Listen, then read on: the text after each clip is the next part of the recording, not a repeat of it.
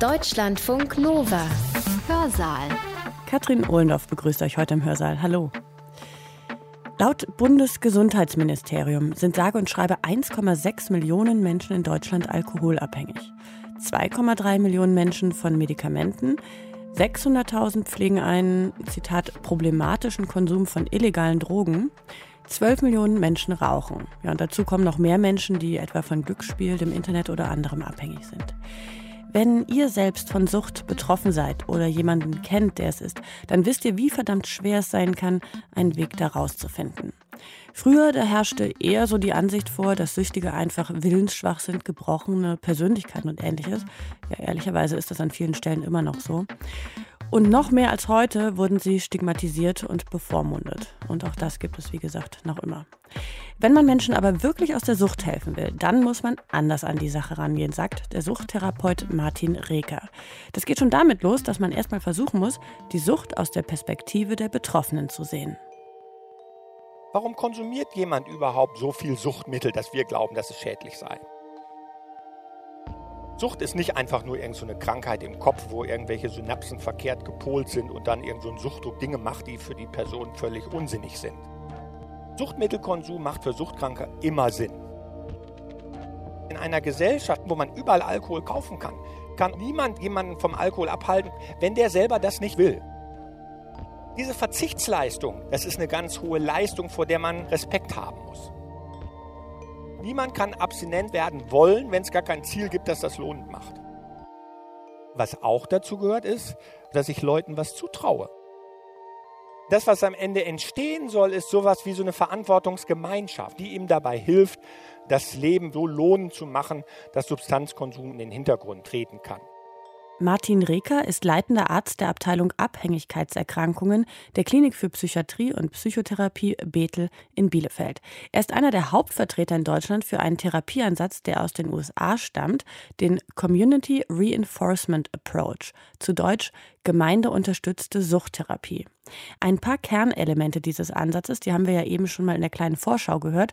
Es geht um Ziele, die einen Verzicht überhaupt lohnend machen um ein Netzwerk, das dabei hilft, diese Ziele überhaupt erreichbar zu machen und um positive Verstärkung unter anderem.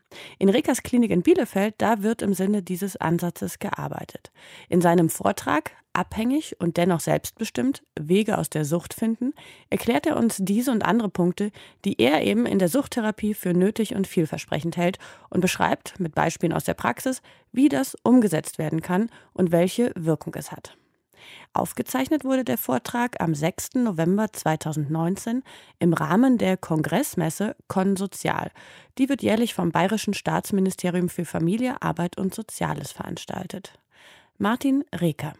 Ja, ich freue mich, dass Sie heute zu meinem Vortrag gekommen sind, wo ich Ihnen ein bisschen was über Suchtarbeit erzählen möchte.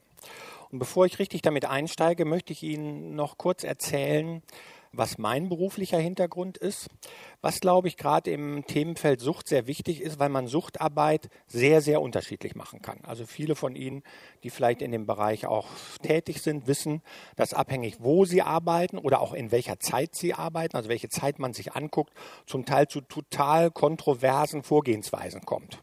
Ich sag mal, es gab eine Zeit, da galt zum Beispiel nur das Abstinenzdogma und man hat sich mit anderen Menschen, die nicht abstinent sein wollten, gar nicht beschäftigt weil man gesagt hat, die müssen erstmal so weit kommen und das Leben muss erstmal für die so schlimm werden, bis die bereit sind, auch was zu verändern.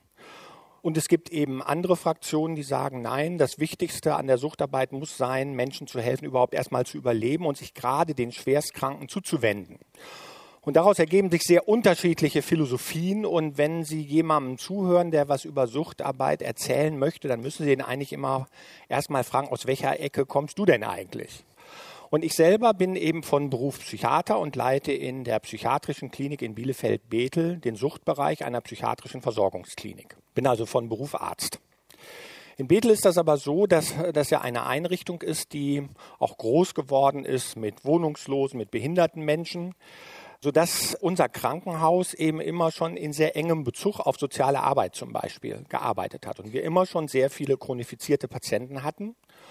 Und ich selber habe meine Facharztausbildung in den 90er Jahren bei einem Chefarzt gemacht, der ein sehr charismatischer Gemeindepsychiater war.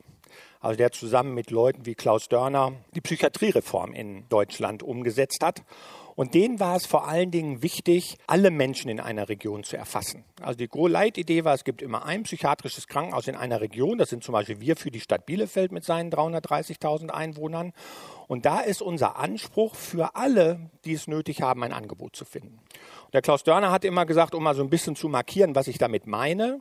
Die Qualität einer psychiatrischen Versorgung misst man eigentlich daran, wie weit sie mit den zehn schwierigsten Klienten einer Stadt zurechtkommen kann. Also sprich, es geht nicht darum, ein ganz tolles Angebot zu haben und sich dann Patienten auszusuchen, mit denen man dann ganz tolle Sachen macht, sondern es geht darum, bedarfsorientiert mit den Leuten was zu machen, die da sind und die in der Region eben leben und wohnen und für die wir als Psychiater mit Pflichtversorgungsauftrag eben ein Hilfeangebot machen wollen. Und Ende der 90er Jahre entstand eben eine Situation, wo, sage ich jetzt mal, dieser zunächst mal sehr idealistische Anspruch sich damit verbinden musste, zu belegen, ob das eigentlich wirklich wirksam sei. Und das ist ja eine Diskussion, die in der Sozialarbeit zurzeit auch geführt wird. Und da waren wir gefordert, evidenzbasierte Verfahren zu präsentieren, nach denen wir arbeiten wollen, also methodisches Arbeiten, wo man auch Wirksamkeit nachweisen kann die sich mit dem vertragen sollten, was wir bis dahin machten. Und das Konzept, was wir uns dafür adaptiert haben, ist eben der Community Reinforcement Approach. Das ist so ein Begriff, der soll heute gar nicht so stark im Mittelpunkt stehen. Aber es ist eben ein wichtiger Anknüpfungspunkt gewesen, um die Wirksamkeit des ganzen Verfahrens zu belegen und gleichzeitig deutlich zu machen, dass eine sehr subjektzentrierte Arbeit, die versucht wirklich für jeden auch eine angemessene Antwort finden zu können, nicht im Widerspruch damit steht, auch Wirksamkeitsaspekte dabei mit zu berücksichtigen. Das ist also mein Hintergrund. Also sprich, ich arbeite in einer psychiatrischen Klinik als leitender Oberarzt. Und mein Alltag ist, mit vielen Menschen zusammenzuarbeiten, die eben in der Region auch arbeiten und die eben dort mit Suchtkranken zu tun haben und uns diese Leute zuweisen. Und wir versuchen dann zusammen was Gutes zu machen. Das ist sozusagen der Background. Das, womit ich jetzt anfangen möchte, beschäftigt sich mit der Frage, was in unserer Zeit eigentlich gute Suchtarbeit ist. Und wenn wir da mal zusammen drauf gucken, wenn diese Bereiche durchgehen, ist eins, was heute eigentlich unumstritten ist, viel weniger als früher, dass Arbeit personenzentriert sein muss. Also dass die Person selbst im Mittelpunkt stehen muss. Also ich muss die erstmal fragen, was sie denn selbst eigentlich möchte. Das war vor 30, 40 Jahren anders. Ja, gerade in der Medizin war das so, dass man zum Beispiel in meinem Arbeitsfeld davon ausging, jeder Suchtkranke muss abstinent werden wollen. Das ist jetzt nicht mehr so, sondern wir fragen die Suchtkranken, wie stellen sie sich denn ihren Umgang mit Substanzkonsum weiter vor? Der zweite Punkt ist, wenn ich mit dem Umfeld von Leuten arbeiten will, also sprich, wenn ich mich auch gut vernetzen will mit anderen Berufsgruppen, dann gehört dazu, dass ich das da machen muss, wo die Leute leben. Also die Therapie findet gemeindenah statt. Anders als es zum Beispiel in der medizinischen Reha streckenweise üblich ist, dass man Leute sehr weit verschickt. Ja, damit die da einmal ganz umgekrempelt werden und dann möglichst geheilt wieder zurückkommen. Das ist das andere Konzept. Das Dritte ist, dass wir mehr als früher eben auch darstellen müssen, dass wenn wir Ressourcen verbrauchen und einsetzen, dass wir nach einer Weile auch zeigen können, wofür sich das eigentlich gelohnt hat. Was ist dabei eigentlich rausgekommen? Und das setzt ein bisschen voraus, dass man am Anfang ein Ziel gesetzt hat, das man dann hinterher auch überprüfen kann. Das, was so Kaufleute dann häufig sagen, ist, dass das Ganze auch wirtschaftlich sein müsse. Und das hören viele aus dem sozialen Bereich und auch in der Medizin nicht gerne. Ich halte das aber für ein berechtigtes Anliegen. Und zwar nicht damit Einrichtungen oder Geschäftsführer gute Bilanzen machen, sondern weil einfach die soziale Arbeit und das soziale Engagement ja eine begrenzte Ressource ist. Und ich finde, man muss sich Gedanken darüber machen, wie ich diese Ressource so einsetze, dass ich damit auch vielen Menschen helfen kann. Es hat keinen Zweck, wenn ich ganz toll mit einem Patienten rede und mich mit dem vielleicht 20 Stunden die Woche beschäftige. Ich könnte es aber auch in zwei Stunden schaffen und in der Zeit ganz vielen anderen Leuten auch noch helfen. Ja? Also das finde ich schon auch noch einen wichtigen Aspekt. Der nächste Qualitätsstandard, den ich für wichtig halte, ist Nachhaltigkeit. Also heißt, dass das, was ich erreiche, auch einen Bestand hat. Also in vielen Kliniken, die zum Beispiel Entwöhnungstherapien machen, ist das so, dass die Leute sozusagen gesund und arbeitsfähig entlassen werden, weil sie eben die letzten sechs Monate oder vier Monate abstinent waren und die ganze Zeit gearbeitet haben. Das ist aber manchmal schon nach drei Tagen wieder vorbei, weil sie nämlich wieder angefangen haben zu trinken und deswegen nicht mehr arbeiten. Das heißt, am Entlassungstag sozusagen war das alles wunderschön, aber es war nicht nachhaltig. Und das ist gerade in der Arbeit mit Suchtkranken ein ganz wichtiger Aspekt. Wie erreiche ich Effekte, die auch Bestand haben? Viele dieser Dinge kann man nur erreichen und das ist bei Sucht besonders herausfordernd, wenn ich mit verschiedenen Berufsgruppen zusammenarbeite. Weil Sucht so viele Dimensionen des menschlichen Daseins berührt, von der Gesundheit angefangen über Beschäftigung, über Familie, Verkehrsfragen, die kann ich alle nur dann berücksichtigen, wenn es mir gelingt, verschiedene Berufsgruppen miteinander zu verbinden. Und das geht in der Regel eben nur, wenn ich eine gemeinsame Sprache finde, gemeinsame Konzepte habe und daraus dann gemeinsame Ziele ableiten kann. Und daran hat es in der Vergangenheit sehr gemangelt, dass zum Beispiel Ärzte im Krankenhaus streckenweise mit ihren Patienten, Suchtpatienten in diesem Fall, ganz andere Ziele verfolgt haben als vielleicht der Sozialarbeiter in der Wohnungslosenhilfe. Und all das funktioniert eben nur gut, wenn es mir gelingt, gerade an diesen Sektorgrenzen, wo jemand also ins Krankenhaus eingewiesen, aus dem Krankenhaus wieder in die Eingliederungshilfe zurückgeht äh, oder in die Reha geht, wenn ich diese Schnittstellen irgendwie so bearbeite, dass da nicht alles wieder verloren geht. Und dafür muss ich gut miteinander im Kontakt sein. Das sind also so Qualitätskriterien, die mir wichtig sind im Weiteren und möchte nun zu ein paar weiteren Grundannahmen kommen, wie man vom Subjekt abgeleitet zu einer Arbeit mit Suchtkranken kommt, die interdisziplinär angelegt ist und die der Zeit entspricht, in der wir jetzt leben. Die erste wichtige Annahme, die mir wichtig erscheint, ist, dass man sich vor Augen hält, dass der Suchtkranke im Gegensatz zu fast allen anderen Krankheiten, die es so gibt, eine ganz hohe Verfügbarkeit über sein Symptom hat, so nenne ich das. Das heißt, wenn Sie jemand haben, der Rückenschmerzen hat oder der was weiß ich, Knochen bricht oder eine Bauchspeicheldrüsenentzündung hat, die kommt und geht. Die kann man selber relativ wenig beeinflussen. Ja, Sie können sich mühen, Tabletten zu nehmen, Sie können sich ins Bett legen und so, aber Sie müssen eigentlich ein bisschen auch Vertrauen haben ähm, dass ihr Körper das wieder in Ordnung bringt mit Unterstützung des Arztes. Beim Suchtkranken ist das anders. Wenn der wieder krank werden möchte, sage ich jetzt mal, also oder wenn er abstinent werden soll, dann muss er die Flasche im Rewe stehen lassen. Er darf sich eben nichts kaufen. Und wenn er eingeladen ist auf eine Party, wo alle trinken, dann darf er nichts trinken. Das entscheidet aber er oder sie. Das heißt, es gibt eine ganz hohe Verfügbarkeit über die Frage, ob er rückfällig ist oder nicht, eine hohe Beeinflussbarkeit durch die Person, die es bei anderen Krankheiten so nicht gibt.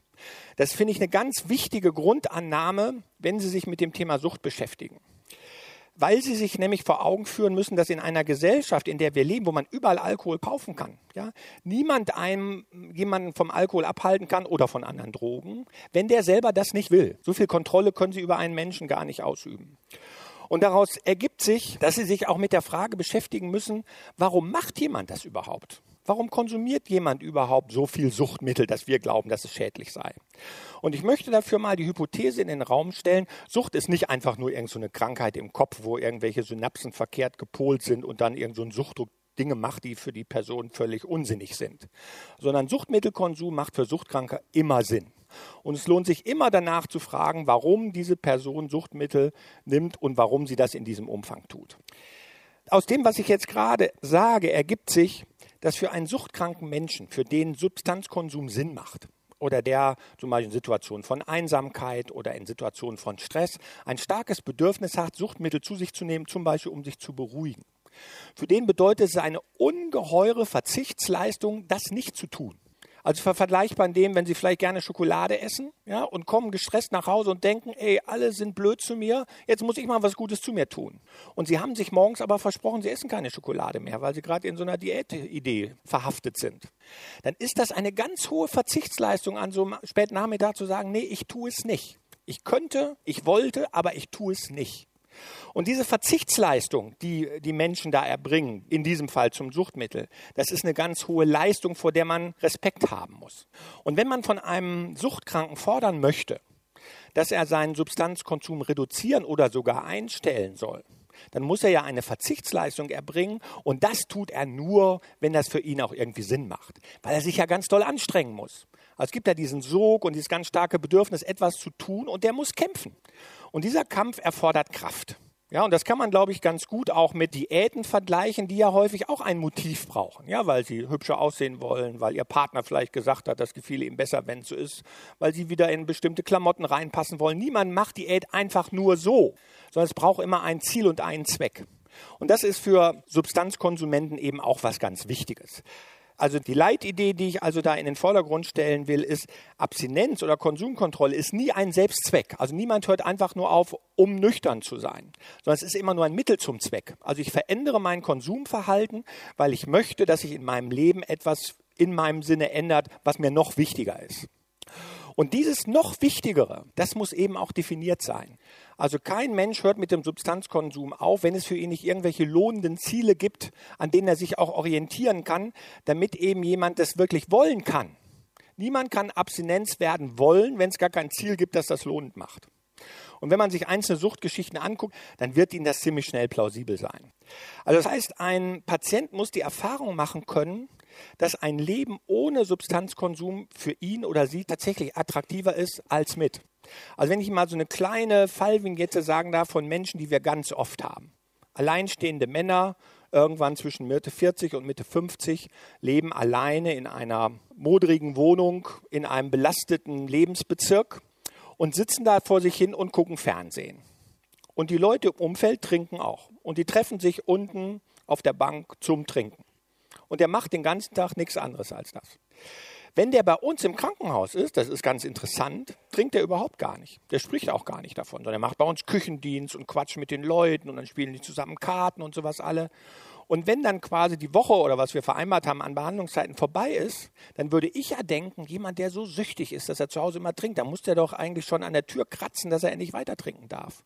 Stattdessen passiert aber was anderes. Der sagt, Herr Reker, sagen Sie mal, kann ich nicht noch zwei Tage bleiben? Jetzt ist ja die Frage, ein süchtiger Mensch, der immer nur trinkt und der jetzt bei uns eine Woche nicht trinken durfte, sage ich jetzt mal.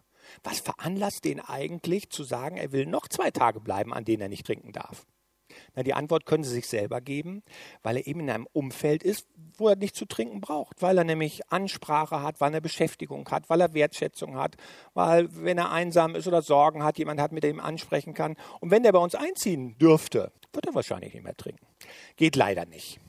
Aber das, was ja daraus folgert, ist, dass man doch überlegen muss, jemand, der so, ich sage jetzt mal, therapieresistent zu sein scheint und so non-compliant, wie viele sagen, Warum kann man eigentlich nicht in der Umgebung eines Menschen Rahmenbedingungen schaffen, die das nachstellen, was wir im Krankenhaus haben, damit er in einem Umfeld lebt, das es für ihn lohnend macht? Und damit sind wir wieder bei diesem Punkt, eben nicht mehr zu trinken. Und wenn Sie sich jetzt vorstellen, wenn er nach Hause kommt, also mit seinem Köfferchen oder seinen Aldi-Tüten, mit seinen Klamotten, und kommt dann in seine, können Sie mal riechen, wie es riecht in der Wohnung, wenn er da reinkommt. Er hat nämlich nicht mehr abgespült, bevor er so betrunken in die Straßenbahn gestiegen ist zu uns. Dann setzt er sich da in sein speckiges Sofa und sitzt da mit seinen Aldi-Tüten. Was passiert denn jetzt? Was glauben Sie denn? Ja? Also Sie müssten schon viel Fantasie aufbringen, um diese Geschichte so weiter zu schreiben, dass der nicht trinken würde. Das geht fast gar nicht. Sondern irgendwann kommt der Nachbar rein mit einer Flasche Schnaps und sagt, schön Heiner, dass du wieder da bist, ich lade dich ein.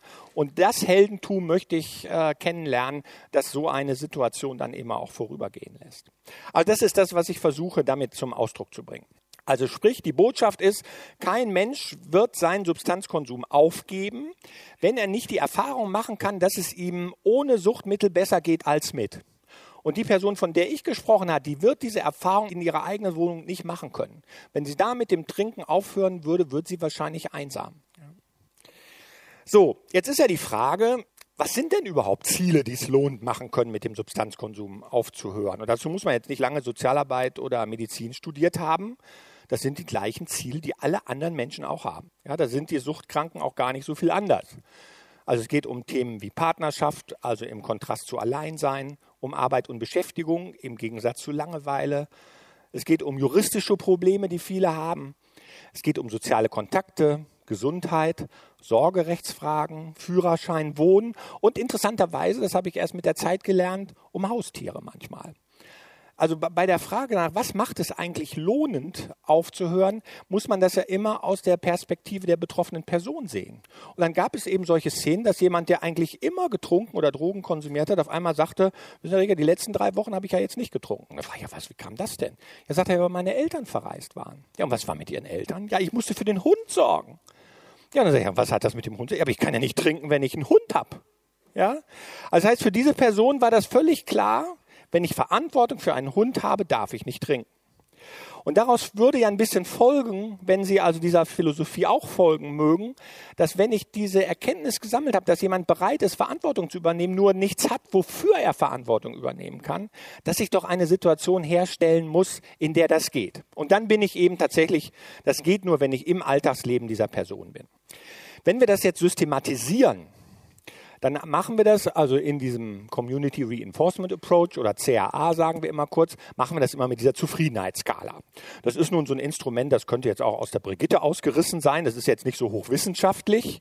Es sind einfach alle Lebensbereiche irgendwie aufgeführt, wo die Person nachgefragt wird, sagen Sie mal, mit wie zufrieden sind Sie denn jetzt mit dem Thema Beziehung zum Partner, seelische Gesundheit, Umgang mit Geld und viele andere Dinge mehr.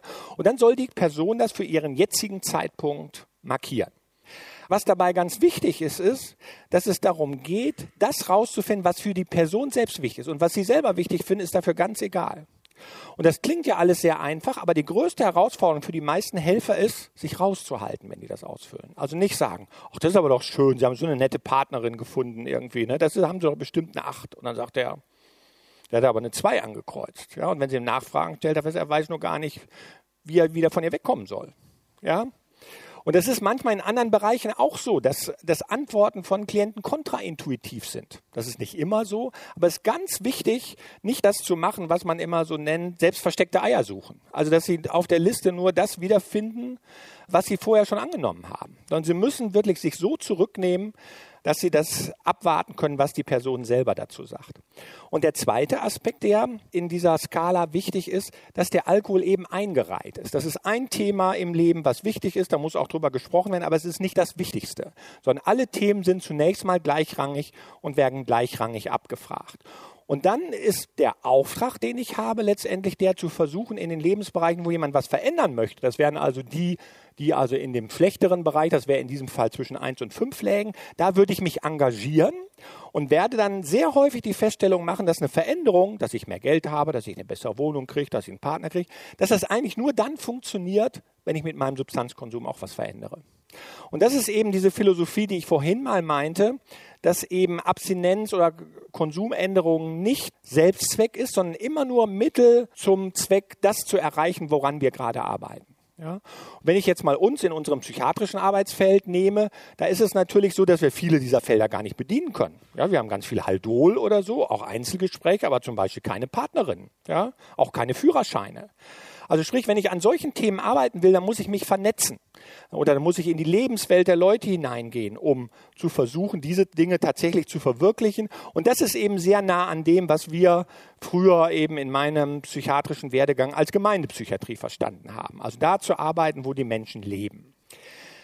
Das, was man sich bewusst machen muss, gerade in einer professionellen Rolle, ist, dass ein Großteil der Ziele, die die Leute sich setzen, grundsätzlich erreichbar sind. Nicht alle. Da gibt es auch welche, die sind einfach aus, manchmal aus rechtlichen Gründen, manchmal aus äh, Fähigkeitengründen, die in der Person liegen, gar nicht erreichbar. Aber es gibt eine ganze Reihe von Dingen, die sind grundsätzlich erreichbar, aber für die Person nicht aus eigener Kraft. Und wo mir das sehr in den letzten Jahren sehr evident geworden ist, ist im Feld Beschäftigung. Also wir haben inzwischen, das zeige ich nachher nochmal, so einen Kooperationsvertrag mit unserem Jobcenter gemacht, um gemeinsam zu überlegen, wie Leute in Beschäftigung kommen. Und das war am Anfang ein bisschen belastet. Das ist ja jetzt ganz hoch aktuell wegen den Sanktionen, ja, weil sie gerade die Suchtkranken sind davon ja häufig betroffen, haben ein belastetes Verhältnis zum Jobcenter. Während das Jobcenter bei uns in Bielefeld, das ist ganz großartig, die saßen in den Startlöchern und haben gesagt, guck mal, wir haben das und das und das und das Angebot, alles, warum kommen die Leute nicht? Und diese Angebote, die waren nur nach außen gar nicht bekannt. Und dann habe ich immer gesagt, ihr müsst uns sowas wie so einen Reisekatalog geben, also wo man dann so blättern kann und mit Tieren arbeiten, LKW fahren, mit Kindern arbeiten, Rollis durch die Gegend schieben. Und dann kann jemand sagen, das möchte ich machen. Dann haben wir gesagt, das geht gar nicht. Unsere Maßnahmen, die sind immer nur zeitlich befristet. Da gibt es eine bestimmte Anzahl von Leuten, da gibt es bestimmte Voraussetzungen, wer das wann und wo wie darf und wo der wohnen darf, wie viel Geld er haben darf, wie der versicherungsrechtlich eingestuft ist. Das muss man in jedem Einzelfall gucken. Sodass ich gelernt habe, die Person, die jetzt mit Tieren arbeiten will, die kann unmöglich darauf kommen, zum Jobcenter zu gehen und zu sagen, da gibt es doch das und kann ich das nicht machen. Sondern es muss so sein, dass es Vermittler gibt. Also Agenten, die sagen, Sie möchten eine Beschäftigung, ich kümmere mich mit Ihnen darum, wie das geht. Und wir haben einen sehr aktiven Kontakt zum Jobcenter hin und unsere Sozialarbeiter bemühen sich darum, eben die Wünsche, die die Betroffenen haben, mit den Dingen in Kontakt zu bringen, die beim Jobcenter gerade gehen. Und da geht immer was. Viel mehr, als ich es auch früher angenommen hätte. Und das gilt für viele andere Dinge auch. Also das, was ich damit sagen will, also suchtkranke Patienten benötigen eben Unterstützung dabei, Rahmenbedingungen bei sich so zu verändern, damit sie das, was wir ihnen wünschen, auch wirklich wollen können. Die müssen spüren, dass was geht. Und wenn sie dieses Gefühl und dieses Vertrauen nicht haben, und das muss man als Professioneller auch ein bisschen wecken, dann können sie das auch nicht wollen können, wie ich das immer gerne nenne. Ja? Also was auch dazu gehört, das haben Sie schon gehört, ist so ein bisschen Optimismus. Also dass ich Leuten was zutraue. Und da muss man sagen, das ist im Suchtbereich, gilt es, weiß nicht, ob Sie mir da zustimmen mögen, aber es gibt so eine gewisse Kulturprofessionalität äh, dadurch zu definieren im Suchtbereich, dass man immer schon weiß, dass es schief geht. Ja? Weil man das eben so, so viel die Erfahrung gemacht hat. Aber wenn Sie aus der Wissenschaftsforschung wissen, dass der wichtigste Prädiktor dafür, ob etwas gelingt oder nicht, ist, ob das Umfeld daran glaubt, dass es was wird. Ja? Dann können Sie sich vorstellen, wie bedeutsam das ist, dass wenn Sie so ein Projekt planen, dass Sie daran glauben, dass das geht. Ja? Und wenn man als Profi im Suchtbereich am Punkt angekommen ist, wo man glaubt, es ist sowieso nichts mehr machbar, dann sollte man wahrscheinlich das Arbeitsfeld wechseln. Also in diesem Bereich ist das extrem wichtig. Das, was dafür aber wichtig ist, ist erstens, Sie werden ja sowas wie so ein Ermöglicher. Ja, also jemand, der einem suchtkranken Menschen, der in seinem Leben kaum noch Chancen sieht, neue Horizonte aufmachen, was gehen könnte. Ja, das habe ich jetzt mal Ermöglicher genannt. Und da müssen Sie aber natürlich selber auch wissen, was Sie sich selber wirklich zutrauen können. Also Sie dürfen da ja auch nicht so egoman sein und alle Aufträge annehmen, die Sie gar nicht bedienen können. Wenn jemand sagt, er würde gern Motorrad fahren oder möchte eine Partnerin haben oder möchte Kontakt zu seinen Kindern haben, dann müssen Sie ein Gefühl dafür haben, wo klinken Sie sich ein und was trauen Sie sich zu, was Sie einer Klärung und Lösung näher bringen können. Und das ist ja abhängig davon, welches Ziel Sie verfolgen, aber auch wo Sie arbeiten und wie Sie qualifiziert und vernetzt sind, ja sehr, sehr unterschiedlich. Und Sie können natürlich sehr viel mehr Ziele mitverfolgen und unterstützen. Erstens, wenn Sie selber breit aufgestellt sind, aber auch wenn Sie viele Leute kennen und immer sagen können, finde ich eine super Sache, ich habe das nicht drauf, aber ich kenne jemanden, der macht das mit diesen Führerschein und der coacht die Leute dadurch, bis die am Ende tatsächlich wieder hinterm Steuer sitzen. Ja? Also das heißt, das ist einmal wichtig, dass Sie Ihre eigenen Möglichkeiten und Grenzen kennen und versuchen, die möglichst aufzubauen. Sie müssen aber natürlich auch wissen, was man so einem Klienten zutrauen kann. Es gibt nichts Schlimmeres, als mit einem Klienten ein Ziel zu verfolgen, was automatisch zum Scheitern verurteilt ist, weil das nämlich erst recht einen Rückfall provoziert. Also ich sage jetzt mal, ich bin so ein bisschen romantisch veranlagt und mag solche Happy-End-Filme.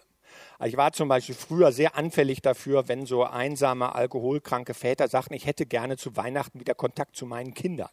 Ja? Dann habe ich die mal aufgefordert, dann schreiben Sie denen mal einen Brief. Und dann hatte ich schon so bei RTL gibt es, glaube ich, solche Serien auch, ne, wo ich gedacht habe, dann lesen die Kinder das und dann kriegen sie ganz feuchte Augen, dann rufen sie ihren Papa an und dann stehen sie am Heiligabend da und liegen sich dann sozusagen in Tränen in den Armen und so solche Geschichten mag ich eigentlich gerne, ne, im wahren Leben jedenfalls. So gehen die aber oft nicht. Sondern es war im Großteil der Fälle war das so, dass die Kinder so bedient waren, die hatten so viele Enttäuschungen erlitten, dass die auf keinen Fall einen neuen Anlauf machen wollten von all dem. Das heißt, wenn Sie so eine Person ermutigen, sowas zu machen, endet das in einem Desaster. Also Sie müssen vorher überprüfen, wie realistisch ist das eigentlich, vielleicht das mal ein bisschen vortasten und dürfen sowas tatsächlich erst starten, wenn Sie wirklich absehen kann, dass das eine gute Chance auf Erfolg hat. Dazu gehört aber auch, dass sie eben ein gewisses Vertrauen haben in die Ressourcen und Kräfte, die die Person hat, die sie vielleicht erstmal unter dem Aspekt ihrer Schwierigkeiten kennengelernt haben. Und das, was ich noch gelernt habe, ist, dass man auch ein gewisses Vertrauen da rein braucht, dass das Leben einem ein bisschen unterstützt und ein bisschen auch Möglichkeiten zuspielt. Also ich arbeite in der Stadt, in der ich auch geboren und aufgewachsen bin. Und das machen viele auch nicht gerne, aber das, weil es dazu führt, dass man seine eigenen Patienten immer wieder trifft. Ich finde das nicht so schlimm, ja, weil ich so neugierig bin und frage die dann immer und sage dann immer, sagen Sie mal, Sie waren schon zehn Jahre gar nicht bei uns. Und schon, was ist denn aus Ihnen geworden? Wie kam das jetzt eigentlich? Und dann denke ich immer, Sie sagen, Herr Reger, wissen Sie, Sie haben damals das und das zu mir gesagt und so. Da habe ich gedacht, nee, ich höre jetzt auf. Stattdessen sagen die aber solche banalen Sachen wie, wissen Sie, Herr Reger, es war einfach genug. Oder, wissen Sie, bei mir hat so Klick gemacht. Also ganz komische Sachen. Äh, die manchmal gar nicht so bedeutsam sind. Oder sie sagen eben irgendwelche Dinge, dass sie auf einmal Vater geworden sind oder dass sie auf einmal einen Job oder dass sie sich verliebt haben in irgendein, also dass irgendwas passiert ist, was so einen Rollenwechsel bedeutet hat. Und unter dem Aspekt finde ich ganz interessant die Forschungen, die es über sogenannte Spontanheilungen gibt. Also man hat Untersuchungen darüber gemacht, wie viele Leute das eigentlich schaffen, ohne jegliche professionelle Hilfe vom Alkoholkonsum zum Beispiel wegzukommen. Ich weiß nicht, ob Sie ahnen, wie viele das ungefähr sind. Also ich hätte jetzt mal gesagt, drei bis sieben Prozent. Also ich sage jetzt mal, wenn bei uns jemand abbricht, bin ich immer der festen Überzeugung, dass der jetzt dem Niedergang geweiht ist oder so, weil er meine Hilfe nicht mehr hat. Ja. Fakt ist aber, dass 60 bis 70 Prozent aller genesenen, abhängigen Alkoholkranken das schaffen, ohne professionelle Hilfe wieder trocken zu werden.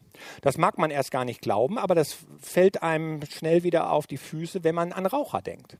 Also Rauchen gilt eigentlich als die viel schwerere Sucht im Vergleich zu Alkohol. Aber die wenigsten Raucher, die aufgehört haben, haben ja jetzt eine aufwendige Psychotherapie mit sechsmonatiger vollstationärer Therapie in, am Starnberger See gemacht. Ja? Sondern wenn es hochkommt, haben sie irgend so einen sechsmal anderthalb Stunden Kurs oder irgendwie Akupunktur, wo, wo die Mediziner sagen, das wirkt sowieso alles nicht und haben aber aufgehört.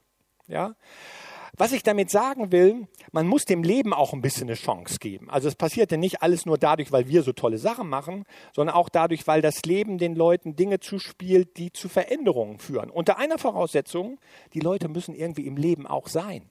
Also jemand, der, diese Person, von der ich vorhin sprach, die immer trinkt, auf ihrem Sofa sitzt, da wird so schnell nichts passieren.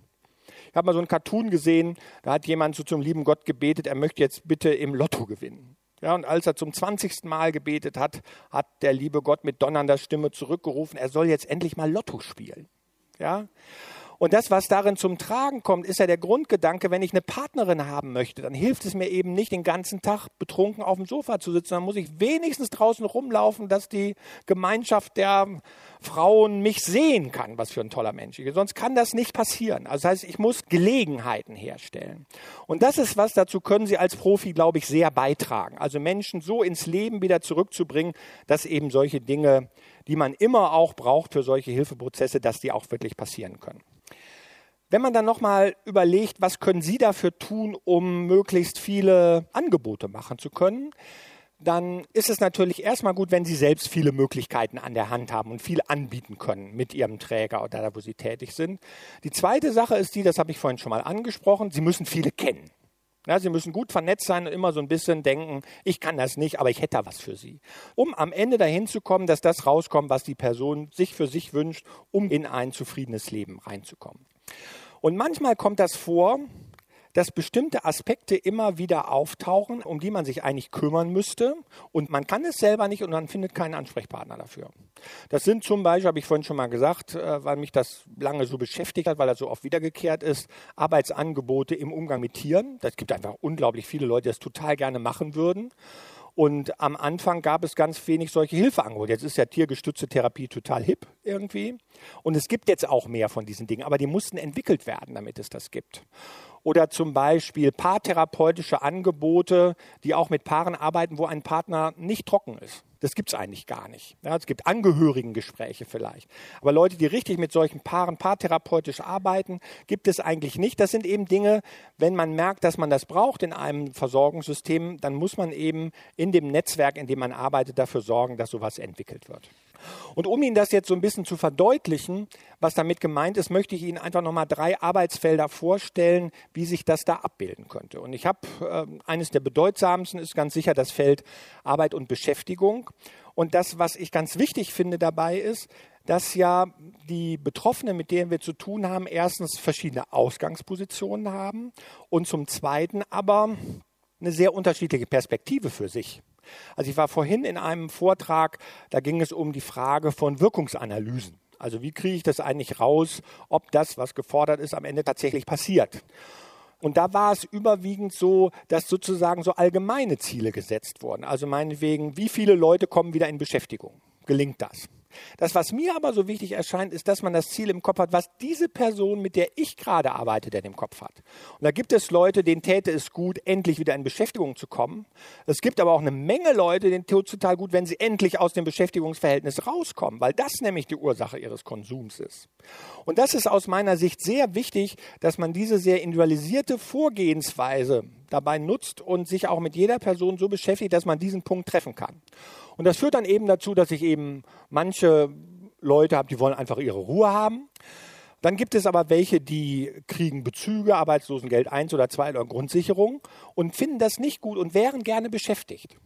Und dann kann ich eben zum Beispiel mit dem Jobcenter zusammen gucken, was geht.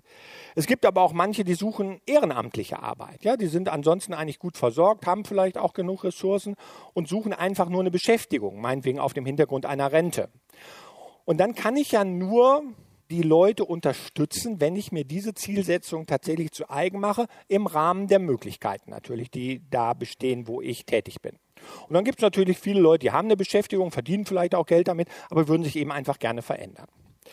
Und wenn ich jetzt eben gucke, was ich für diese Menschen tun kann, dann sehe ich erstmal, die kann ich jetzt sortieren nach Leistungsbezug oder was für Voraussetzungen die haben und habe damit sehr unterschiedliche Ansprechpartner. Also das Jobcenter, die Agentur für Arbeit, ehrenamtlichen Organisationen oder Integrationsfachstellen und WFBMs.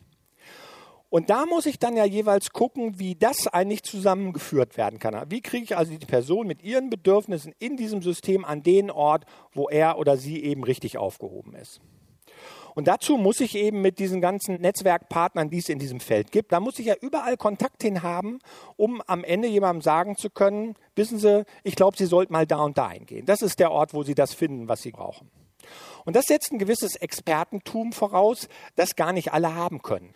Und deswegen muss man aus meiner Sicht in so einem Netzwerk immer ein paar Spezialisten haben, die die Themen so drauf haben, dass man sagen kann, ich rufe jetzt mal Herrn Müller irgendwie an, weil der kennt sich darin aus, oder ich warte unser nächstes Kooperationstreffen mit dem Jobcenter ab, weil sie ja ALG-2-Empfänger sind, und dann kläre ich das für sie, in welche Richtung das gehen kann. Um das gut machen zu können, muss man, habe ich die Feststellung gemacht, ist das häufig wichtig, gerade im Umgang mit Behörden, dass man feste Vereinbarungen hat. Weil gerade so im Beamten- und Angestelltenwesen ist das häufig so, wenn der Chef was unterschrieben hat, folgen die dem leichter, als wenn das alles nur nach Goodwill läuft. Und das haben wir eben mit der Arbeitsagentur auch gemacht und haben da sehr gute Erfahrungen mitgemacht. Ich möchte Ihnen das, den ganzen Gedankengang nochmal übertragen auf das Feld der Justiz. Das ist so ein Bereich, ich habe da immer viel mit zu tun, weil ich viel so Schuldfähigkeitsgutachten für das Gericht schreibe. Ja, also ob ein suchtkranker Straftäter für sein Handeln verantwortlich ist oder nicht. Und habe dabei eben oft die Erfahrung gemacht, dass trotz viel guten Willens aus einer Gerichtsverhandlung sehr viele unsinnige Dinge rauskommen. Dass da Auflagen gemacht werden, die an der Wirklichkeit der Person total vorbeigehen, weil die Richter eben keine Ahnung davon haben und nur ein, zwei Variationen haben, wie Langzeittherapie und ambulante Psychotherapie zum Beispiel. Ja?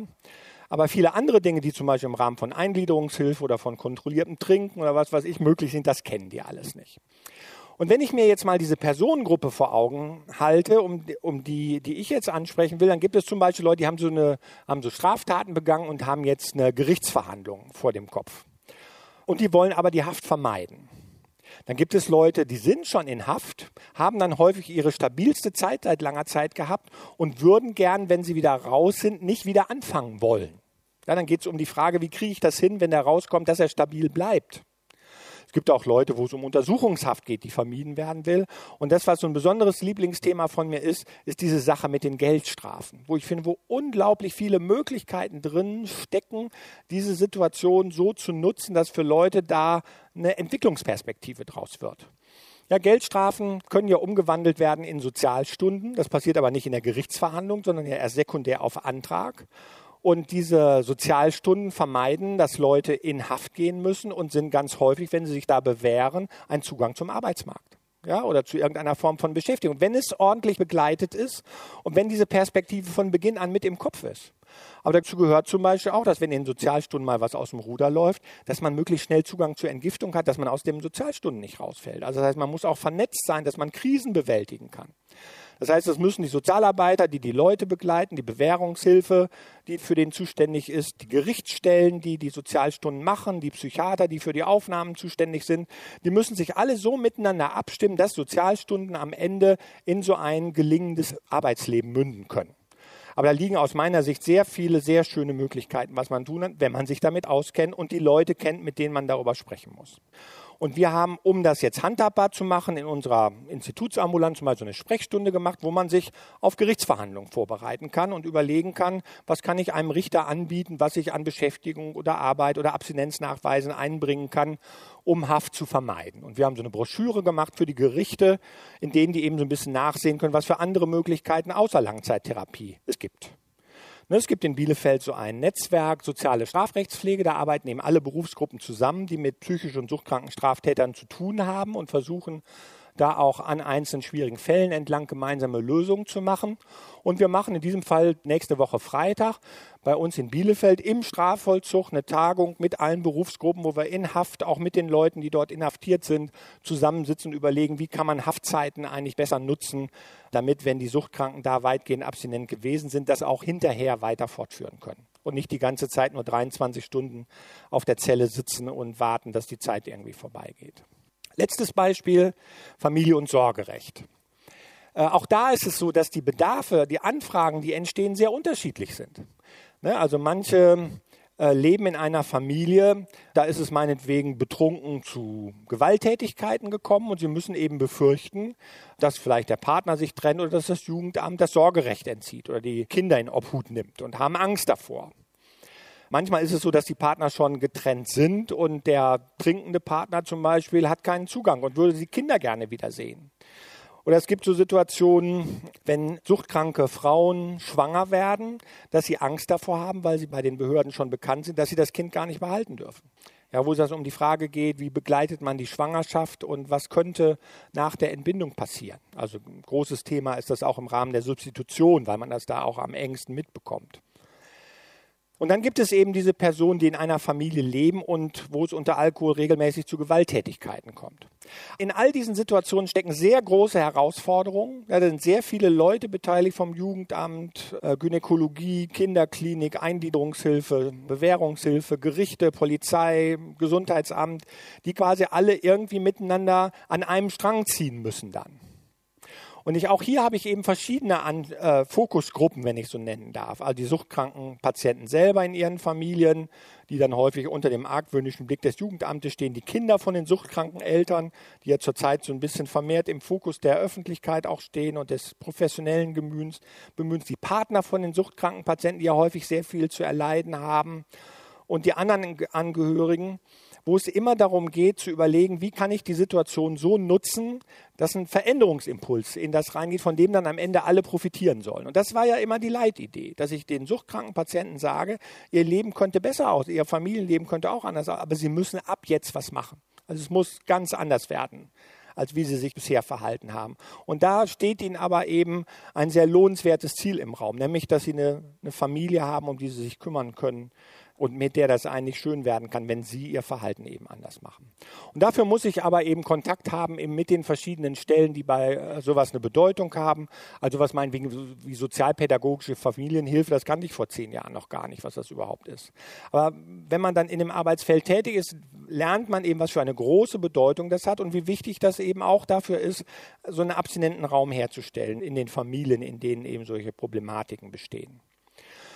Kooperationspartner, die ich also für solche Projekte brauche, sind also das Jugendamt natürlich in jedem Fall, aber dann eben auch die klinischen Bereiche, die mit Familien, Kindern und Frauen zu tun haben und, und den Männern, Drogenberatung, Ambulanz und eben häufig die, die Betreuungssysteme, ähm, die eben mit den Erwachsenen dann zu tun haben, in diesem Fall die Eingliederungshilfe. Wenn man das jetzt mal versucht, so modellhaft sich nochmal ein bisschen vorzustellen, dann ist ja die Leitidee, ich halte mir vor Augen in dem Versorgungsbereich, in diesem Fall die Stadt Bielefeld, äh, was sind eigentlich so sinnstiftende Ziele für mein Klientel? Und wer könnte in der Region, in der ich arbeite, der Hauptansprechpartner sein, solche Dinge zu verwirklichen? Und dann haben wir uns am Anfang eben geguckt, wo in Deutschland gibt es Modelle, an denen wir was abgucken können? Wo ist das gut gelöst in Deutschland? Und haben dann bei uns in Bielefeld nach Kooperationspartnern gesucht, mit denen wir das bei uns verwirklichen können, unter den Bedingungen, unter denen wir arbeiten.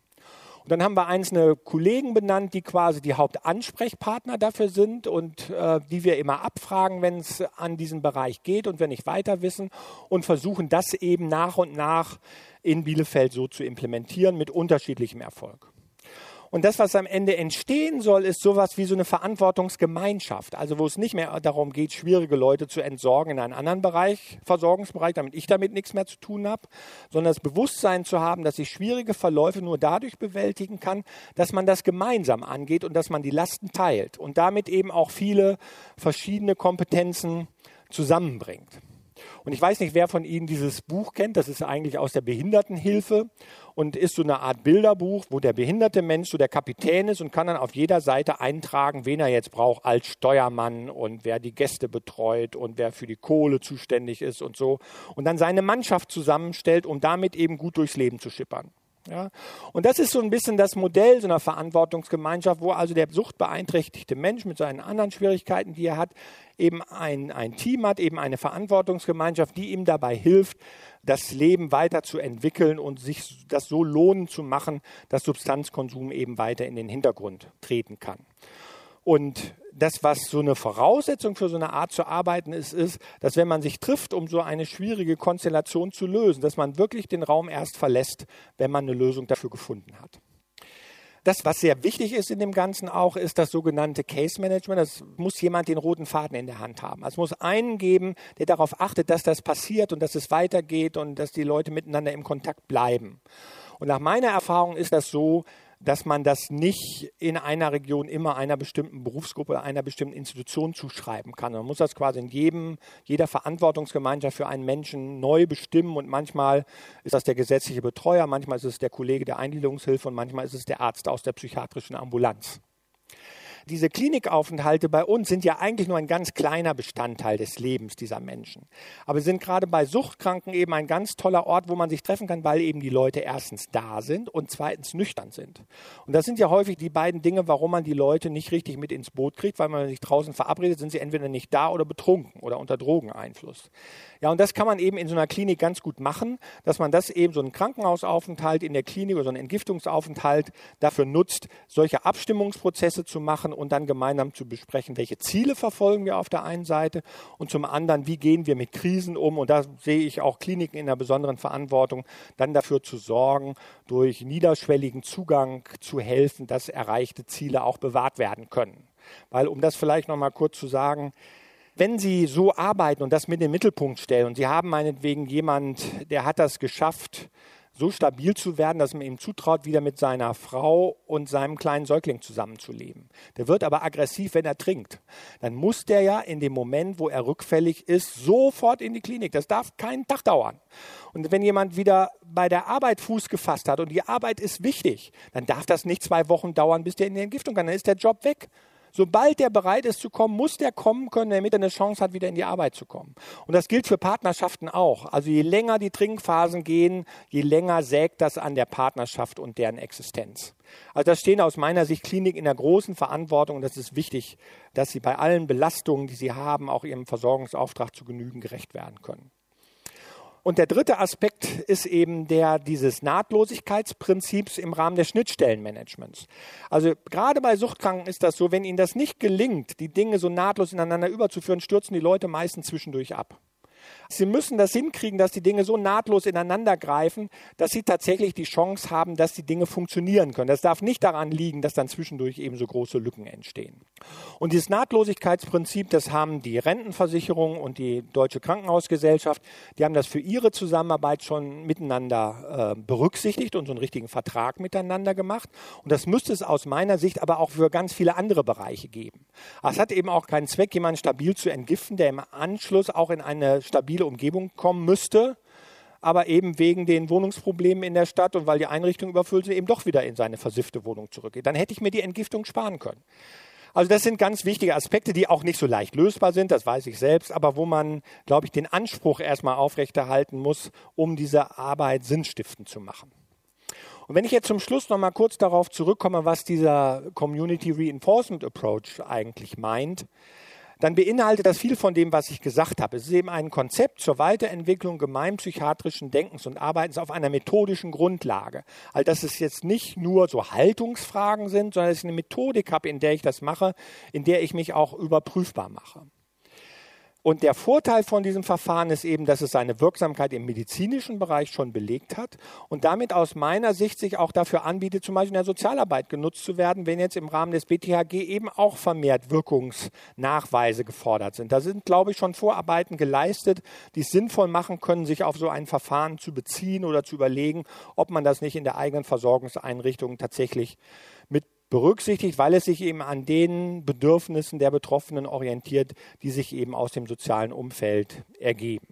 Und was wir eben auch gemacht haben, ist, dass, und da verspreche ich mir für die Zukunft sehr viel von, dass es eben so online gestützte Verfahren jetzt auch oder ja zunehmend entwickelt werden, wo man eben die Möglichkeit hat, über so ein Smartphone mit Leuten auch im Kontakt zu bleiben und wo Programme eben drauf sind, wo man eintragen kann, ob man trocken geblieben ist, wie es einem gerade geht, wie viel Suchtdruck man hat und dann Rückmeldungen eben erhält darüber, wie man sich verhalten soll und unterstützt durch regelmäßige Face-to-Face-Termine, wie es so schön heißt, eben dadurch in einem engeren Kontakt miteinander bleibt, was gerade für Suchtkranke was sehr Bedeutsames ist. Martin Reke habt ihr gehört, Mediziner, Suchttherapeut und leitender Arzt der Abteilung Abhängigkeitserkrankungen der Klinik für Psychiatrie und Psychotherapie Bethel in Bielefeld. Er hat uns erklärt, wie eine gute Suchttherapie seiner Ansicht nach aussehen muss. Ja, und wenn ihr dazu noch mehr wissen wollt, schaut auf unsere Seite, da findet ihr Links zu Martin Reker, zu seiner Klinik und zu dem Ansatz, den er uns eben beschrieben hat. Mein Name ist Katrin Ohlendorf. Ich wünsche euch alles Gute und ja, viel Erfolg, falls ihr selbst von einer Sucht gerade loskommen oder jemand anderen dabei unterstützen wollt. Tschüss und bis zum nächsten Mal. Deutschlandfunk Nova. Hörsaal. Samstag und Sonntag um 18 Uhr. Mehr auf deutschlandfunknova.de.